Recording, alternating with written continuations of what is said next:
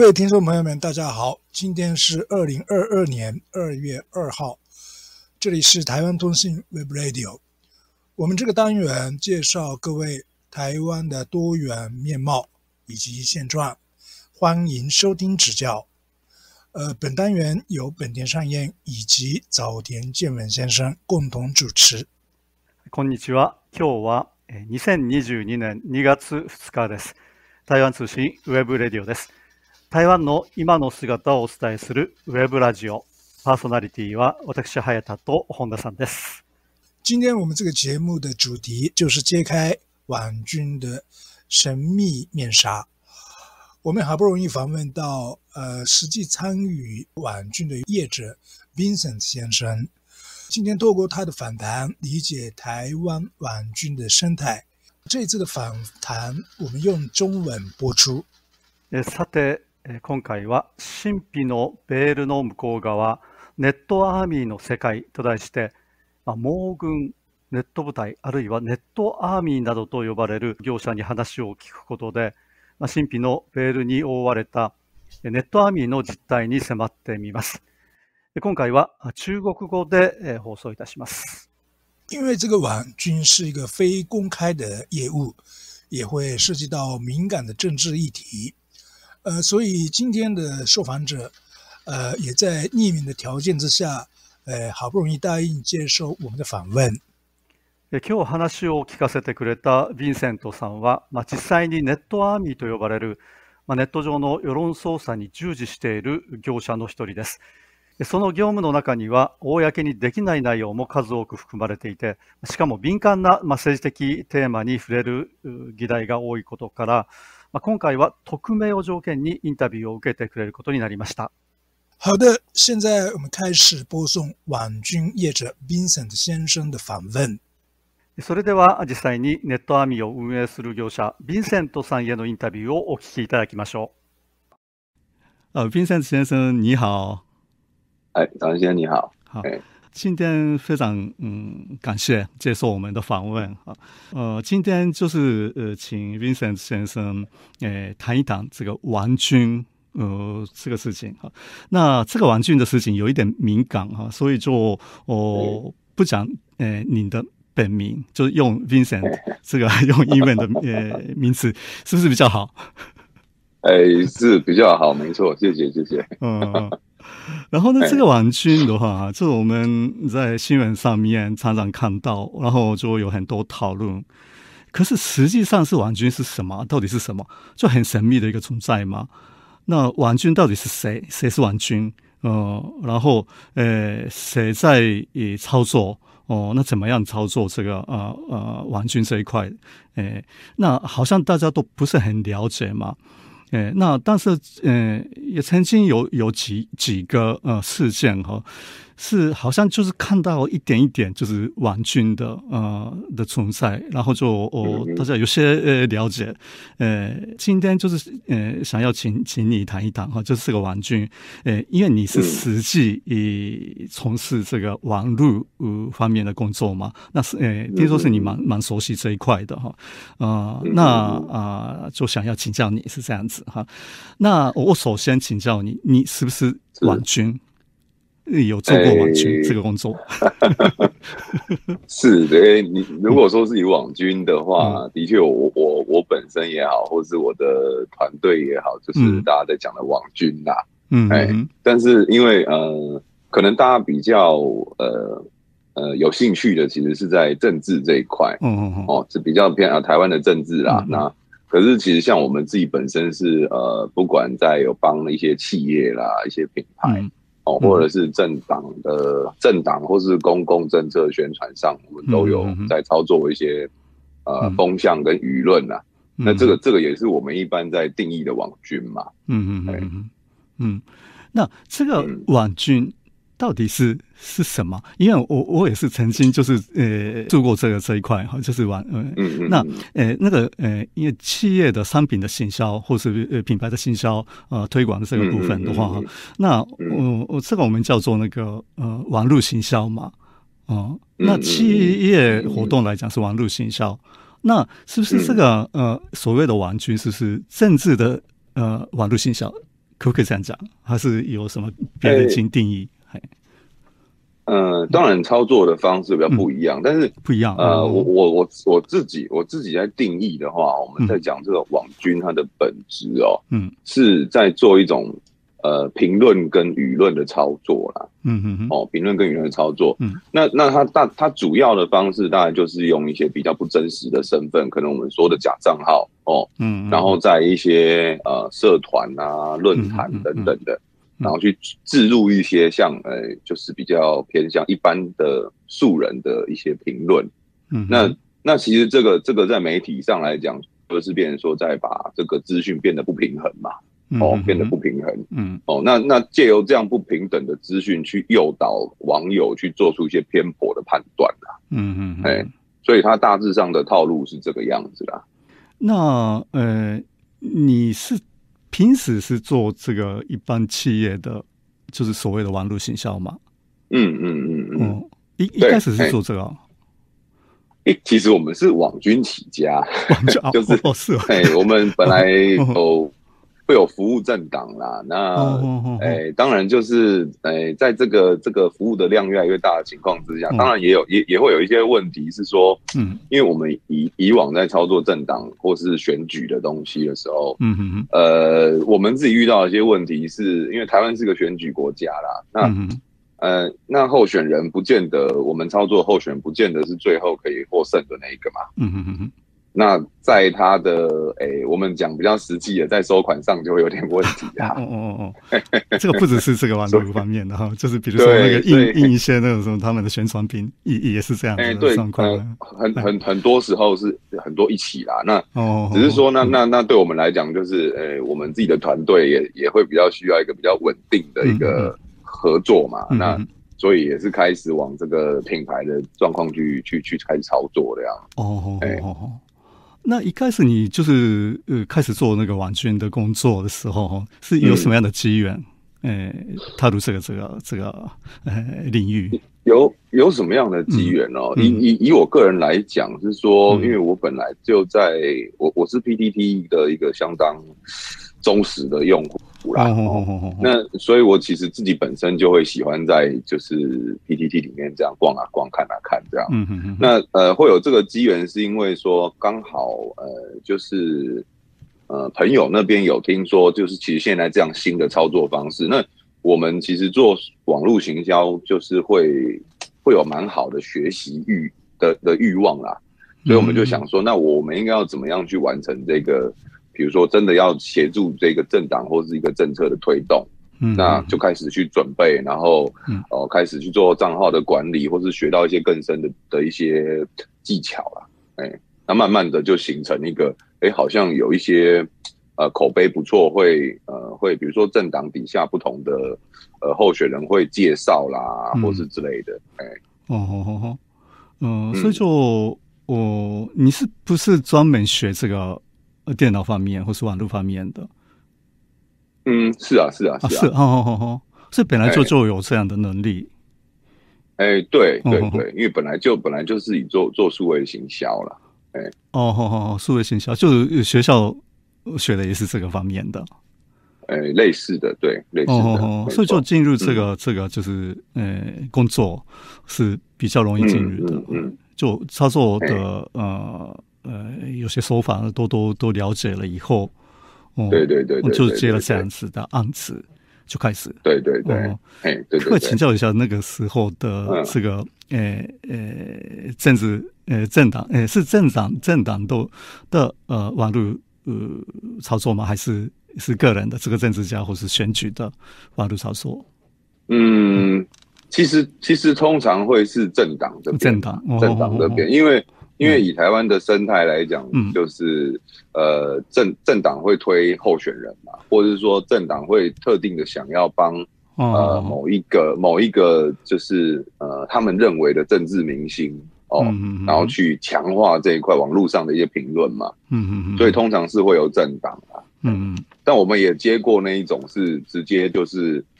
无党籍的候选人也算是政党嘛？应该不算啦齁。那无党籍的候选人来请我们操作这样。那他们会主动的找你们这样的团队？当然中间通常会有负责传真引线的一些可能，因为我们自己本身跟一些政治的团体，或者是一些什么工协会等等的，都会有一个关系在啦。那有时候就会透过他们的时候来寻找我们这边的需要。哦吼吼吼！那听说是这个就是网络的操作是有一个就是。主要人物就是那这个来组成一个团队来操作哦。那你是这个就是就是头的部分吗？还是？我不敢说我是头啦。那因为我们之前叫网军哦，就是原则上绝对不会是一个人的单位了啦。对，所以其实我们没有分说谁是头谁不是头，因为大家每个人手上大概每一个不同的一个社团也好，或者是论坛也好，大概都有超过上百支的账号去做切换啦。对对对，它可以独立完成这些作业，但是原则上，但因为我们在操作过程当中还蛮多需要有共识开会的地方，因为它毕竟是一种风向，每天就会有很急的风向产生啦。对，所以就还是会有很多这策略块的这策略面的事情这样。那你说这样的这个一个团体和团队是，是大家本来是就是个人可以操作的这个有能力的哈，然后就组合，然后就是各有的这个优势，来就是强化这个人整个这个操作的效率，是不是这样子？应该是这样讲，就是说，其实我们在操作的过程当中，我们就当成是我们的账号就是一个人哦，他就是一个真实的人，所以其实可能大家会看的是说，哇，这个人可能有很多身份，可是事实上是我们平常即便没有一些案子在走的时候，我们也要在培养这些身份，因为因为这些账号其实在网络上都会有一些足迹啊。那我们必须养成这个足迹，才不会，才可以加强它的真实性啊。对，那有没有说一定是谁养成？其实还好，因为我们自己本身，对于这一块的工作是有一个蛮完整的规划，所以其实人人都可做啦。对，所以就这个团队里面是没有分什么，就是工作的这个分配哈，就是大家都有能力，然后这个就大家都组合，是不是这样子？还是有分配一些就是工作上的这个就是每个人的负责的部分是不太一样。当然是有分工啦，当然是有分工。可是其实你说网军操作这四个字来讲，其实对我们来讲就是切换账号，然后发动舆论战嘛。所以它的动作其实相当简单，但是比较主要是说我们要比较及时性的去抛风向的时候，我们要怎么带？所以我们必须跟就是比如说我们所操作的政党必须要一直密集的在联系跟沟通嘛，然后这是一块嘛，另外一块可能就是另外一块有一直不断的在看现在风向状况的，他会去提供我们比较及时的说，好，现在开始就是好像这样的言论开始网友产生反弹了，那我们就必须要因应嘛，然后接下来的反应就是在我们在操纵账号的写手本身，我们怎么去一致性的把这些东西的言论开始广撒嘛，所以它原则上我会认为它会主力是分三个区块啦，就是这三个区块这样。那我想请教一下，就是跟客户就是政党那边联络的窗口是可不可以说是一个头，然后就是他接受的这个就是跟政党那边讨论要怎么操作，哪一个方向，什么样的舆论，然后就下令给这些就是团队的成员，是不是这样的？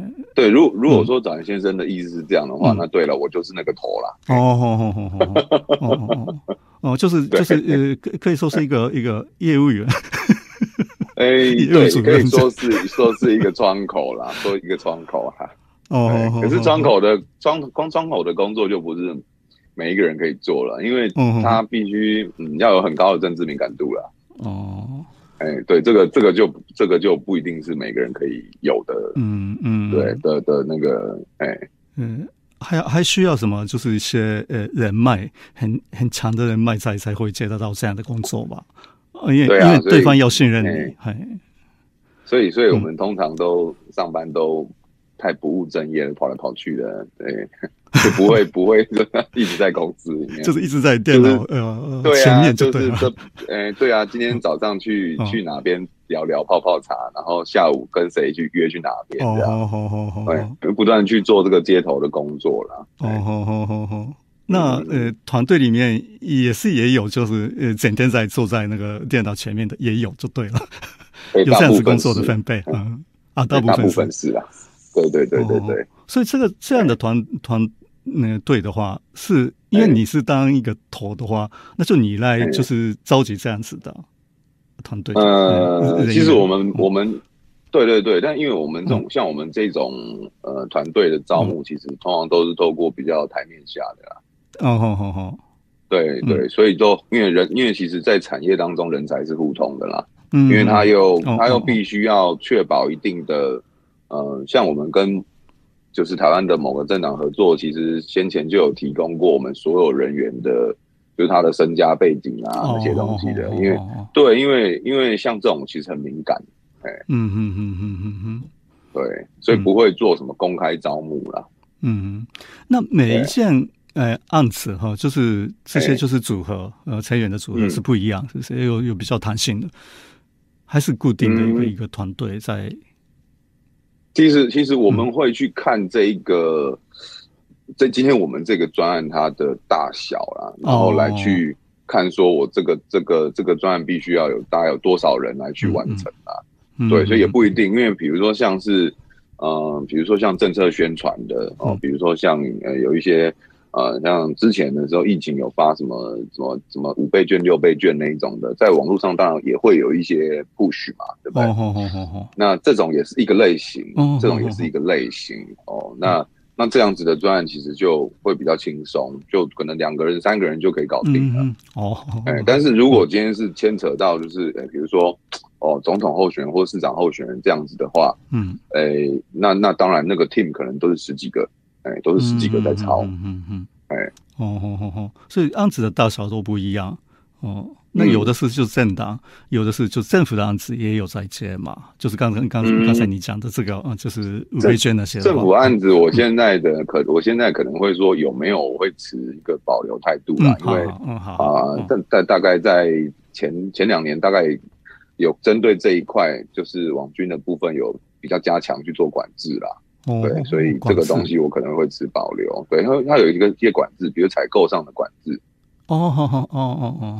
对，因为它不会让你很光明正大的说，请问你的这个什么部门的怎么宣传，然后网军要花多少钱啊？不会，他们不能这样说嘛。这是那个法规的。对，因为毕竟它这种采购的状况很多时候是公开的嘛。所以就这一块现在会特别敏感，所以我会比较保留这样。是，那政党的这个案子的话，你听说你是7、8年前开始做这个网军的工作吗？有点忘记，其实真的蛮久的了。对，其实这1、2年是真的转型回到就是品牌这一块啦。就比较商业化的，对。那是做过哪些？是总统选举7、8年前的话，应该是有总统选举嘛？这个时候吗？这个也是要保留吗？这个有点敏感，有时候是这样，就是说，有时候是我们会，因为当然比我们更壮大的这个网军团队，当然也有啦。所以有时候不一定是由我们这边去做主要的工作，而是说另外一间公司他去承包了这样子的一个案件之后，我们来去做协助也有可能。所以其实不一定是我们去接头的这样。对。对不起，那个 Vincent 先生，你是自己有经营一个公司吗？就网络行销公司？是的。大概公司员工有多少个人？大概20。那这个20以外，还有就是外围的也有吗？有的哦，所以就这样这个合作，看案子来怎么样组成，就是再看看，这样就看案子再决定，是不是这样子？是的，是的，可以这么说。那曾经做过就是这个总统选举啊，不是，对不起，这个是比较敏感嘛。那、那你自己本身是有那个政党，就是政治意识形态的一个趋向嘛，或者是什么样的政党的工作都接？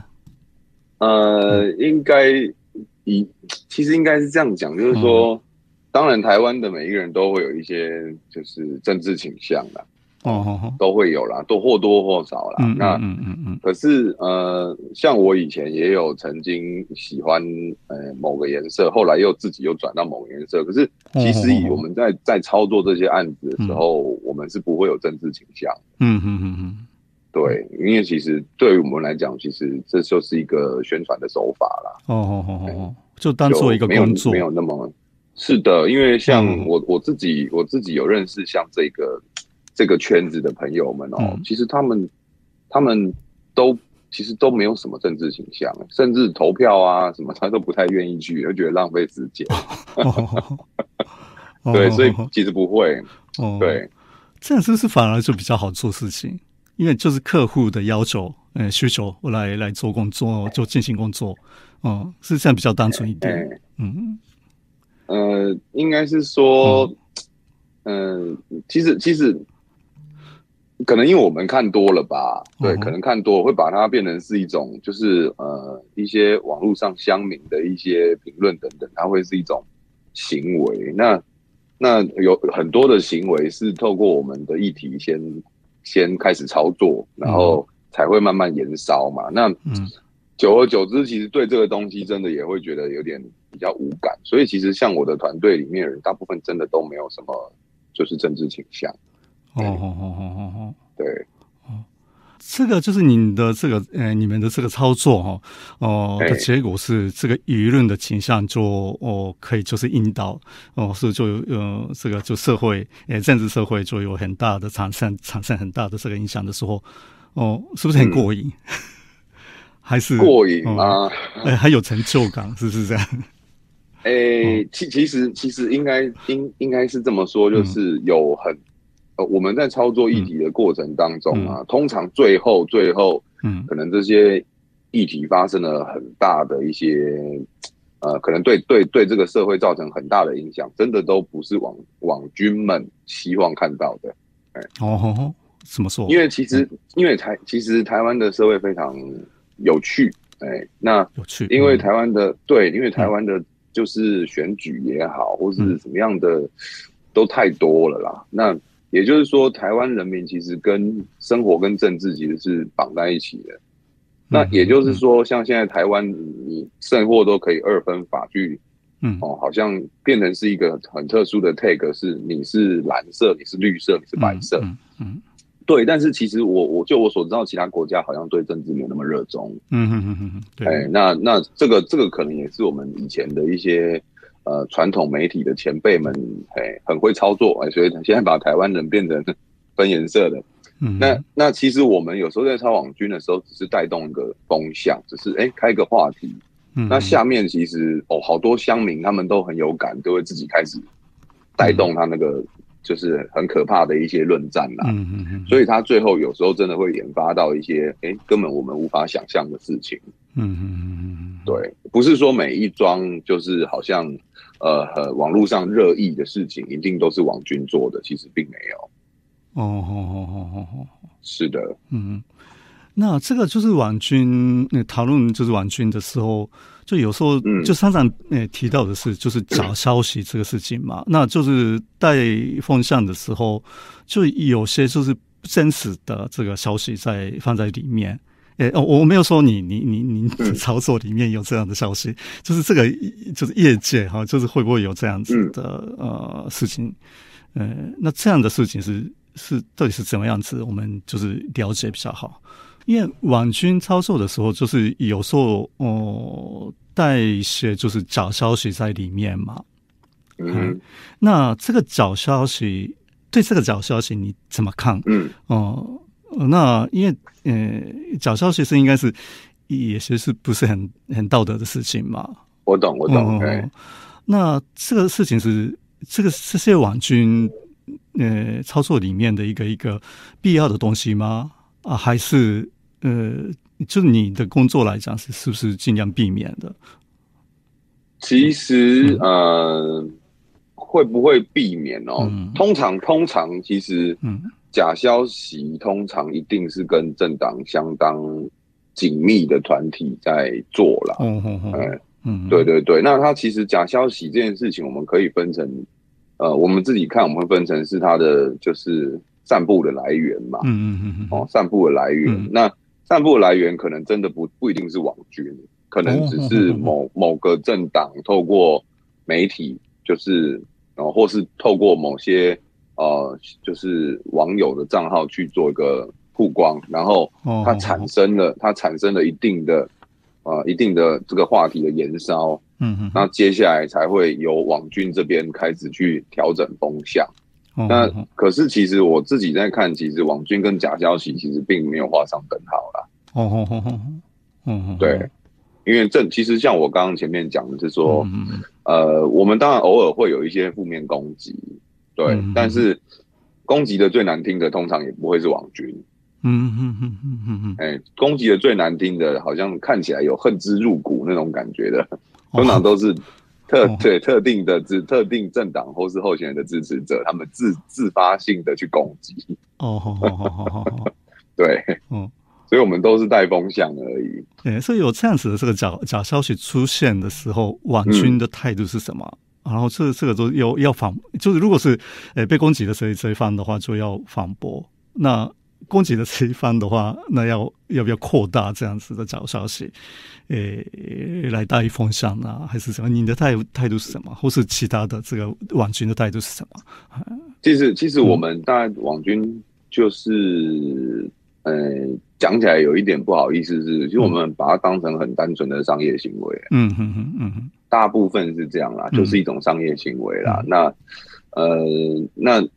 到底像这个假消息散布出来之后，其实像假消息，比如说像我们常常会对垒到的是，很有趣是，我们曾经就做过说，我们操作的这个候选人跟可能我自己比较友好的这个网军的团队，杠上了，因为他做 A， 我做 B 嘛，对，那所以就其实我们两者其实也就是在比拼，看就是谁的舆论的能力比较强。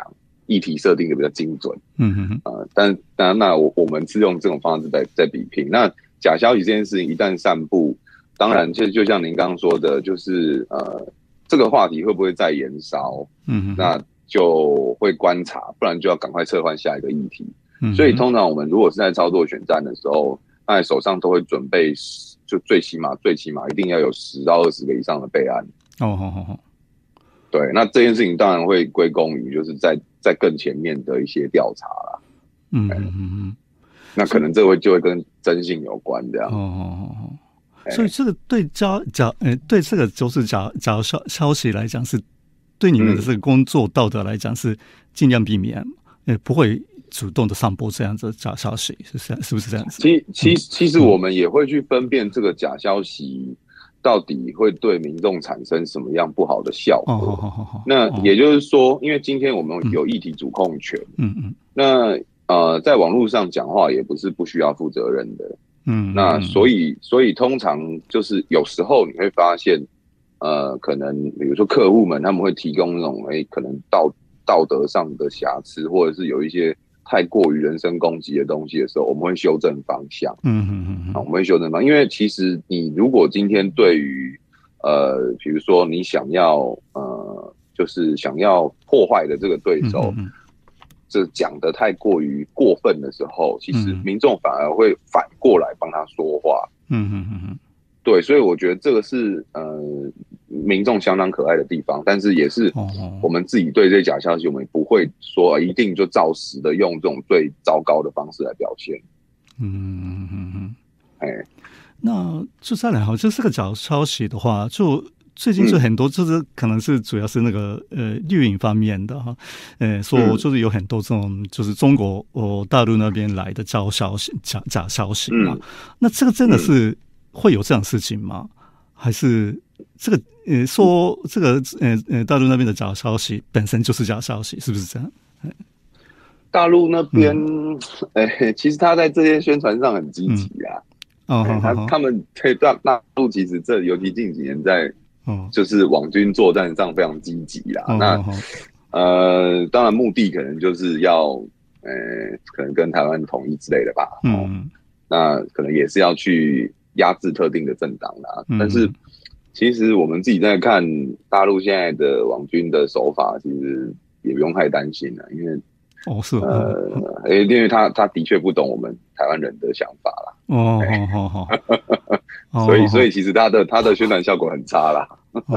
所以产生这个效果还是要先了解这个就是对象，就是target 的，就是在台湾来讲是台湾人的这个就是心态都要了解，才能会产生效果。因为尤其是因为台湾人在台湾的网络非常自由啦，那所以其实我们现在的。比如说，8年级生、9年级生是现在这个社会的主流嘛，他们都是原生的网络世代，所以他们在在看这些东西的时候，他们是很容易，就是看到一个大陆的宣传他们可能就会笑一下，觉得说这很呆瓜啦，这做法很差啦，所以其实是相当理性的啦，对，所以其实我认为他们的这个成效实在是不太理想。那你的你知道的范围里面就是大陆那边的网军到底是什么样的人在做，或是什么样的单位在做？他们自己有单位在做啦，单位政府直接单位在做啦。那就是这样才失败啊。那有跟他们交战过吗？交战，其实我们跟他交战，其实应该是说讯息互抛是有可能的。可是你说要真的能够，两边讯息来对战，其实可能性真的也不高，因为大陆自己对网络本身相当就限制了，所以可以互通的东西其实相当少。对，那其实他们总是会用一些。就是他们认为，就是宣传他们的好这件事情，或诋毁我们的坏这件事情来去做文章，但是其实这种方法真的不会见效。对，因为其实就台湾的网络生态来讲，民众要的是生活跟议题。对，而不是谁好谁坏，因为台湾人应该可能觉得都不好啊，对啊。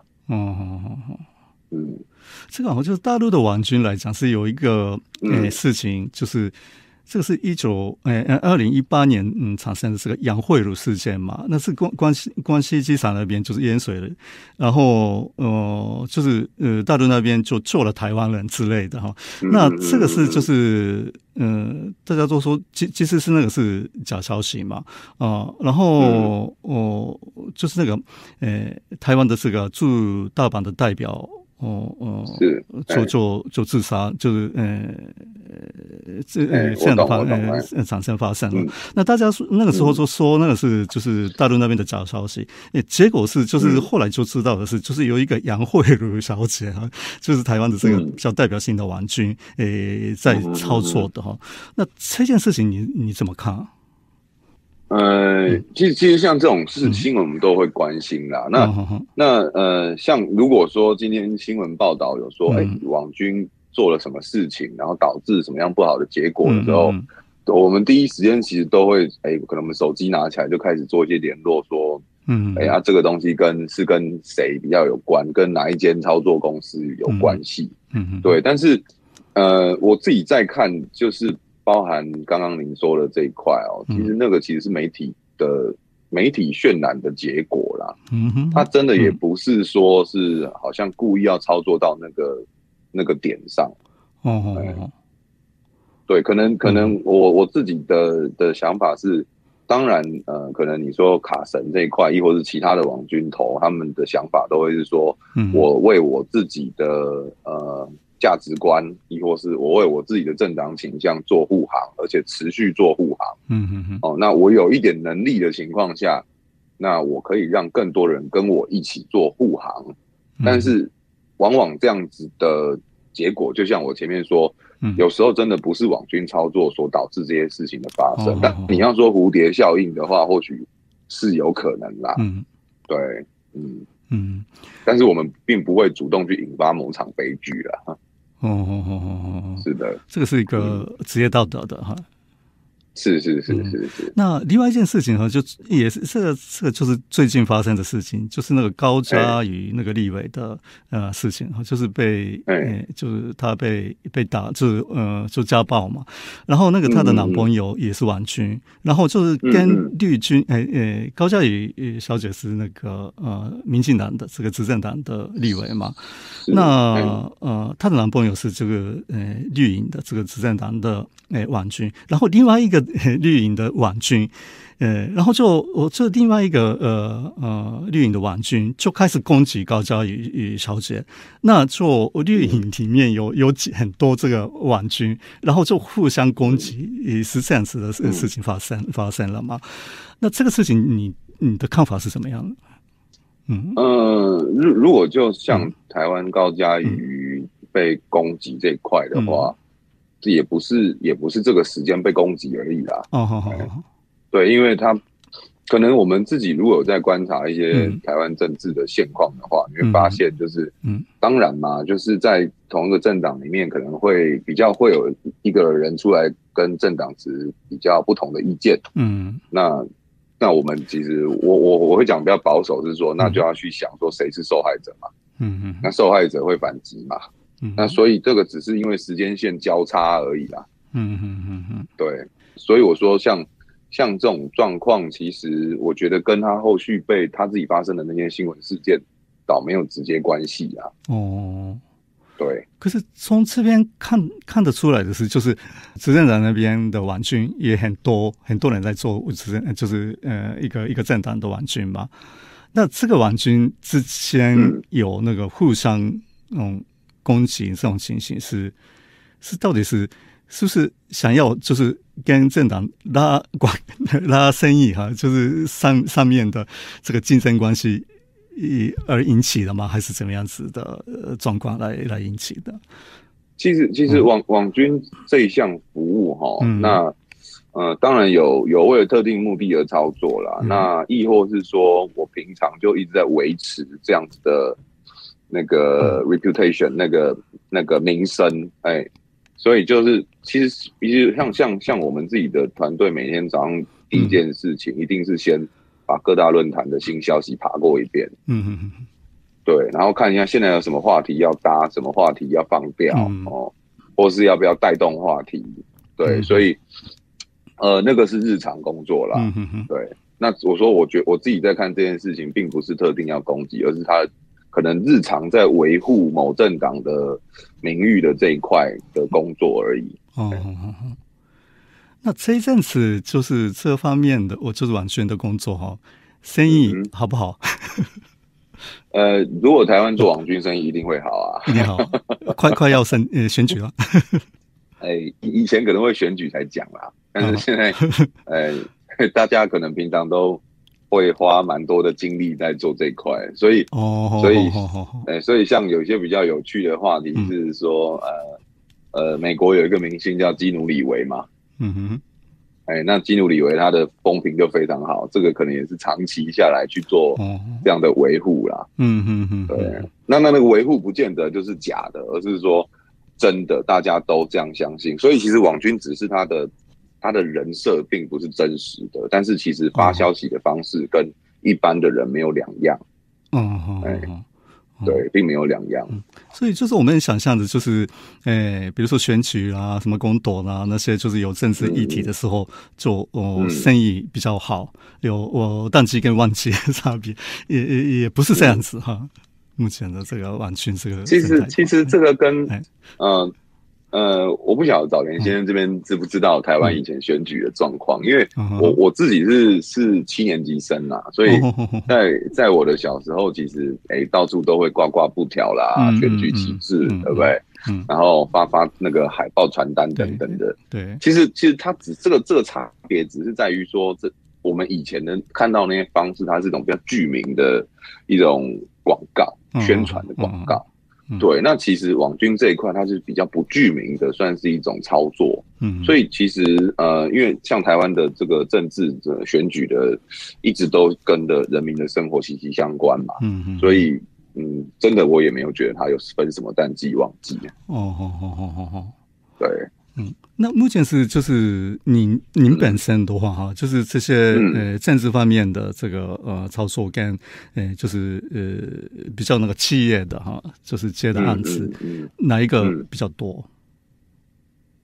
比较多嘛？你是说金额还是量按量啊？啊，这种有不一样，是不是？金额跟量来看的话，不太一样，是不是？对，通常如果政治网军的金额会很高啦，哦，只是前面有提到，就不见得收得回来，这是一个比较危险的事情。对啊，就只能拜托他当钱，只能做赌博子。对啊，那个就有一点那个考验运气啊。那其实，在那个如果是企业这一块的话，我们当然也这一两年也是。这2到3年间也是算是，越做越稳啦。对啊，所以现在我们这一两年，它比较大众还是在就是帮企业做服务这样。这个就比较稳定哈。那政治的话，就这个就是利润的报酬率比较高这种的。是，的确是，的确是。我想请问一下哈，有没有收不到钱这样的经验吗？有啊，有，损失很大吗？啊，损失大不大？印象中应该是将近200万吧。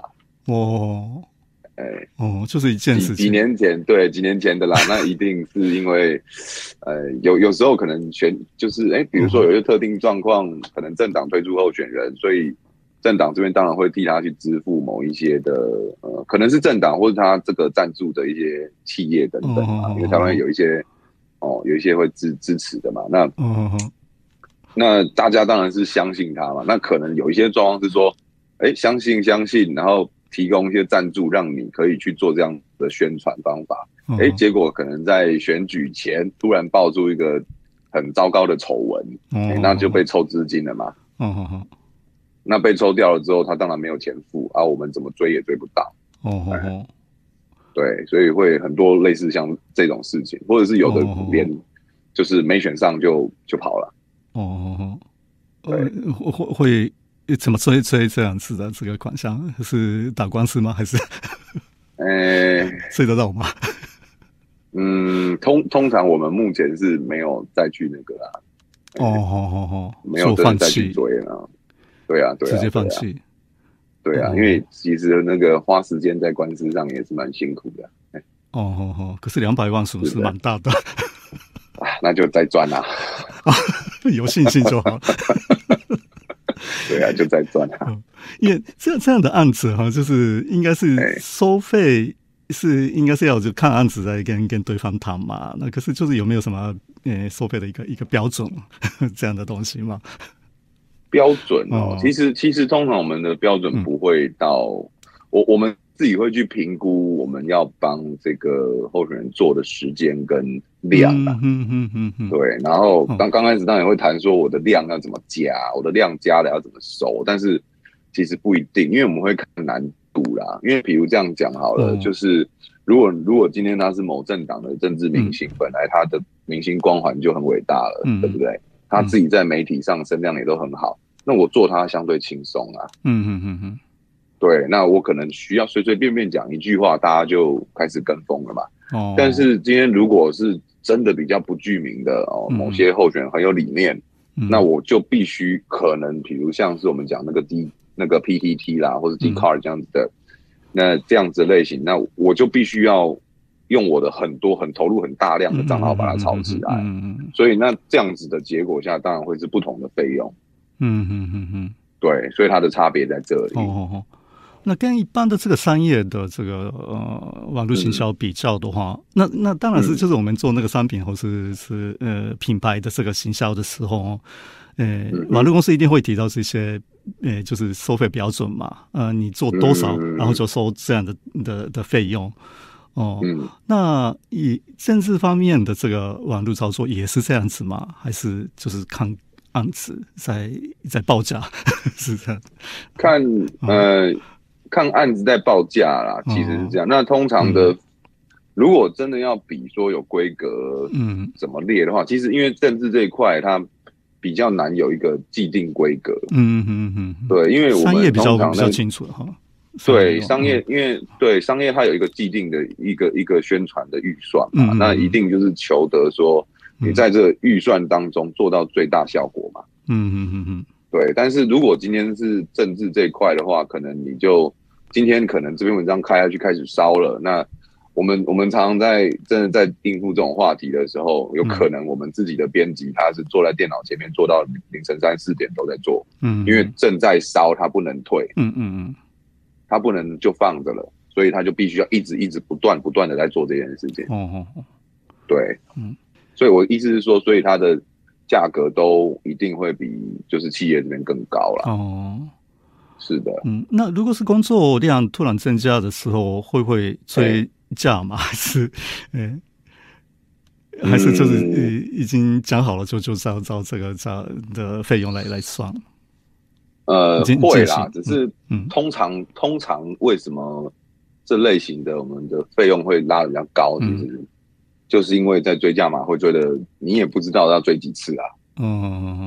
对，因为有可能今天谈好的状况，它因为这话题继续烧，或是被对手拿了什么样来攻击，那我们不可能一天到晚在谈说，那我再帮你多做什么，花多少钱，所以刚开始就会拉比较多的预算来做啦。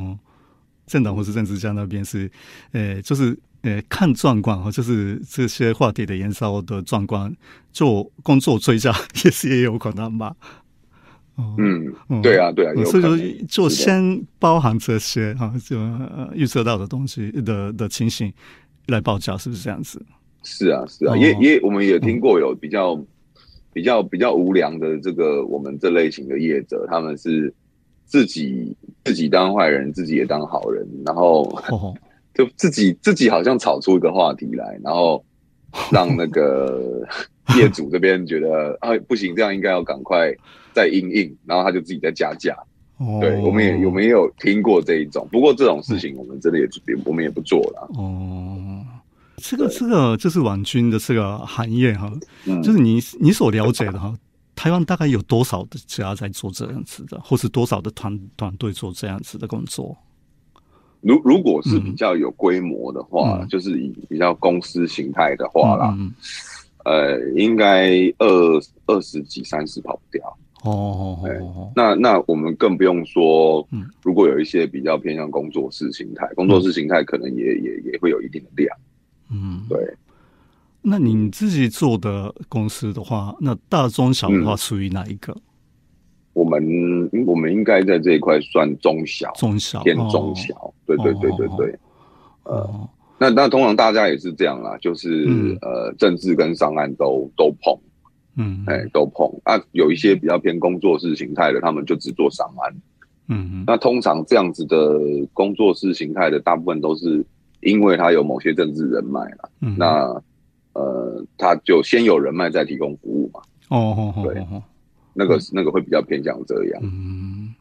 从事这个工作的人，大概是哪些人进入这个工作的领域？你所了解的话，我所了解你本身是本来是做网络方面的对，因为我本来我是学校也是这方面嘛，我是走行销。好的啦，那因为就是可能也蛮关心台湾社会的一些状况，那所以其实它就是一个现在比较多就是群众会聚集的一个新媒体啦，所以对，我们从那个 PTT 最初期的时候就已经进场了。对。那其他的人也是这样子的背景的人比较多吗？还是从别的领域来进来的？大部分的状况就是，基本上你的可能文字能力要够啦，然后然后再来是就要很喜欢网络生态啦，因为毕竟这种工作不是说像很多的工作说，我可以朝九晚五啦这样子的一个工作时间，有时候其实真的是还蛮爆表的。嗯嗯嗯嗯嗯，对，嗯，所以本身是不是学这个网络或是行销的人也会进来？嗯，也会，只是他可能比较没有兴趣。哦，对，因为其实我们自己在内部会觉得好玩的地方是，有时候这话题有真的烧起来的时候，就会觉得很好玩，很有成就感。嗯，所以就第一个是需要这方面的专业的能力知识，然后另外一个是就对这个的事情这样的事情的兴趣，这两个都要很重要，是不是这样？对啊，哪个行业不是呢？说的也是啊。是啊是啊是啊是啊。嗯，好，那对不起，那个Vincent 先生，那我就最后一个问题哈。那我想请教，最后请教一下哈，就这个网军的共建过到底在哪里？嗯，网军的共根过，嗯，我自己的。想法啦，我自己的想法是，其实应该没有什么太多的功劳吧？是吗？对，没有太多的功劳，因为其实就是其实就像我们在做很多的商案哦，它就是我把这个品牌做好了，那其他品牌一定会肚子饿嘛？哦，它一定会有在同个市场之下，一定会有成功的人跟失败的人嘛？嗯。对，那只是说你的道德到底底线在什么地方啦？那其实台湾，因为我前面说台湾的网络环境非常自由啦，嗯，那它的就是政党的状况也是非常独特。那这个其实这个部分也是网军可以在台湾很容易发酵的一个很大的原因啦。对，那如果真的论功过的话，其实我自己觉得舆论操作是一种非常危险的宣传方法啦。嗯哼哼。对啊，所以当然我们也会很喜欢的去接触一些，比如像是可能一些好的一些方案的推动，嗯，就可能比如说麻烦要让那个 PTT 的乡民们或是 D-Card 的朋友们知道我们这样子政府推动的一个好消息，嗯，那这部分可是反而其实大家网络上就是这样，就是他。大部分大家喜欢看难看的，不喜欢看好看的。人性就是这样嘛，所以会觉得，有八卦也好，或是有一些比较恶意的攻击、诽谤也好，那当然一般人会比较有兴趣。但是实质上是我认为这一件事情，这种宣传方法其实它会一直存在。嗯哼。对，比如像是比如说早田先生，如果真的很有兴趣的话，去申请一些账号，或许就是早田先生也可以成为一个厉害的网军，也说不定。但是，对，但是其实我觉得这个东西就很考验，台湾的网友也好，乡民也好的，就是分辨事实的能力。对，我觉得这个东西是我们就是整体上要再强化的。嗯，对。目前这个不只是台湾，就是全世界应该是同样的这个面临同样的问题，就是网络世界是很乱，哪一个是真的，哪一个是假的都不知道，是这样的状况。那你觉得这个网络的这个世界，往那个健康的方向来发展的话，那应该要怎么做？这个我觉得我这个话题我恐怕支撑不起来，因为网络世界这个无远弗届啊，对不对？啊，对对对，对我只能说，其实就就是知的能力很重要啦。嗯，就是比如说像我们常看到就是很多的这个网络话题的延烧，可能就是一些长辈他们都会把它觉得好真实啊。然后会觉得很生气啊，可是事实上是因为长辈对于这些东西的认知不够多，他不知道这些事情其实很简单。所以就是我说知的能力跟分辨的能力真的相当的重要。对，那真的要讲就是网军的话，真的也没有比较好啦。对，但是如果在像我们现在就比较多在做企业这一块的话，我们就会觉得说我们是在帮。这个企业这边就是可以提供一些新的消息给消费者，对，那这样就比较没有不好啦。对，所以就希望这个网络世界就是最重要是还是就是接受到的每个人的这个判断能力是还是很重要。是的。那当然是这个网络是目前对社会政治经济的影响很大的哈，所以就希望还是往好的方向来发展。是我们也是这样想，对，所以慢慢的少接触政治了，对。好，那就今天非常感谢Vincent先生，谢谢张先生，谢谢。以上播送的是网军业者 Vincent 先生的访問。以上、ネットアーミーを経営する業者 Vincent さんへのインタビューをお聞きいただきました。で、これ以上話すと怒られるということでですね、ヴィンセントさん、限界に近いところまでお話しくださったようです。実はこのオフレコではもう少し詳しい話をしてもらったんですけれども、これは言わないでくださいということでした。はい。で、今回はですね、このネットアーミーを政治面ではなくて、このビジネスの面から話してもらうことに努めました。はい。単純な商業行為といえば商業行為ですね。で、このお話の中では、特定の支持政党は持っていないというふうに、ヴィンセントさん言ってました。つまりその顧客のですね、需要によって、その操作を行うということで、お客様第一ということなんですけれども、はい。そういうふうには言うものの本心がどうなのかというのは、これちょっとわからないところがありますね。で、このネットによるいわゆるそのプロモーションといいますかマーケティングですけれども、これ私もですね、この商品やブランドについて実はやったことがあるんですね。はい、そうなんですか。そうなんですよ。で、こうした時にですね、このヴィンセントさんのような業者を探してですね、やってもらうということになるんですけれども、このヴィンセントさんを紹介してもらったのはそうした関係からなんですね。なるほど。で、プロモーション、つまりこのマーケティングのお客さんがですね、政党や政治家、さらには政府や行政機関だというのがですね、いわゆるこのネットアーミーの正体といえば正体なんですね。はい、で、このネットの社会というのは、昨今ですね、このますます影響力を高めていますけれども、はい。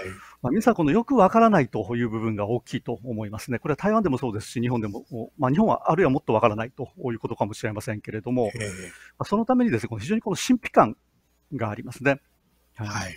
で、それをこう操作している人たちは、なんかこの悪いことをしているといったような印象があるのではないかとですね、思うんですけれども、この実際のこのネットアーミーであるこのヴィンセントさんの話を聞いていますと、その操作方法というのは、普通のですね、インターネットマーケティングと同じなんですね。それを応用したという形で、話を聞く上では正常な商業行為ということが言えるようなんですね。はい。で、このネットアーミーというものの中にはですね、こうしたその業者の人たちではなくて、あるいはですね、この特定の政党の支持者が流す、非常に攻撃的な情報、あるいは嘘の情報、こういったものも含まれていまして、それをですね、さらには既存のメディアが取り上げるということがありますね。はい。ですから、このネットアーミーの操作とこうしたものというのはですね、ちょっと別に考えなきゃいけないという面があるようですね。はい。ただし、そこにはこのネットアーミーの操作が絡んでくるので、非常にこの複雑な状況になってはいるんですけれども、そのネットアーミーというのが何かということを理解していれば、インターネット上で流れてくる情報の正確性についてですね、我々としても判断ができやすくなるということではないかと思います。そうですね。はい。先ほどのヴィンセントさんの話の中で面白かったのはですね、こうしたこのインターネットマーケティングですけれども、はい、この政治を対象にする方が料金が高いということなんですね。はい、で、なぜ高くなるのかというと、集金できないリスクがあるからなんだということなんですよね。なるほど。はい。で、これはですね、例えばこの選挙などに絡んで、通常のこの印刷物、いろんなこのポスターであるとかですね、チラシとか印刷しますけれども、これも同じようなですね、状況が実はありましてですね、こうした選挙ツールを提供する業者、これは政府関係の事業であれば、業務であれば、これはちょっと別ですけれども、特にこの選挙の候補者から依頼というのはですね、このリスクが非常に高いんですね。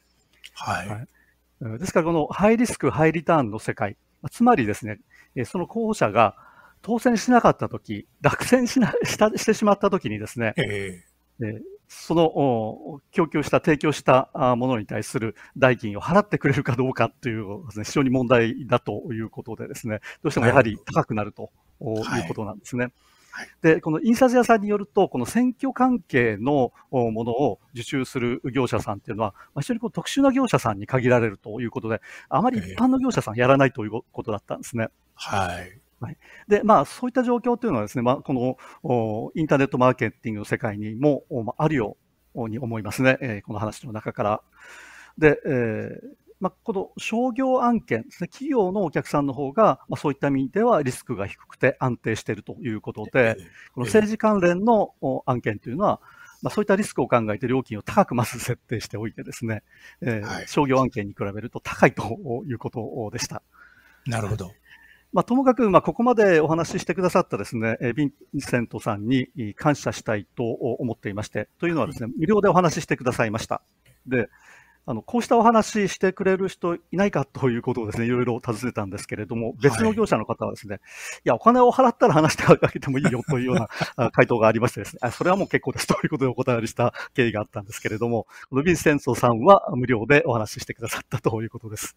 ありがとうございました。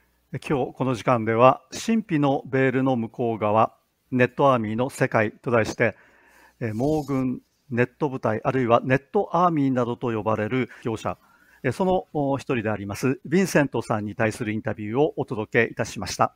今天这个节目由我本田尚彦以及早田健文先生共同主持。パーソナリティは私早田と本田さんでした。谢谢收听，再会。さよなら。2022年2月2日，这里是台湾通信 Web Radio。2022年2月2日、台湾通信 Web Radio でした。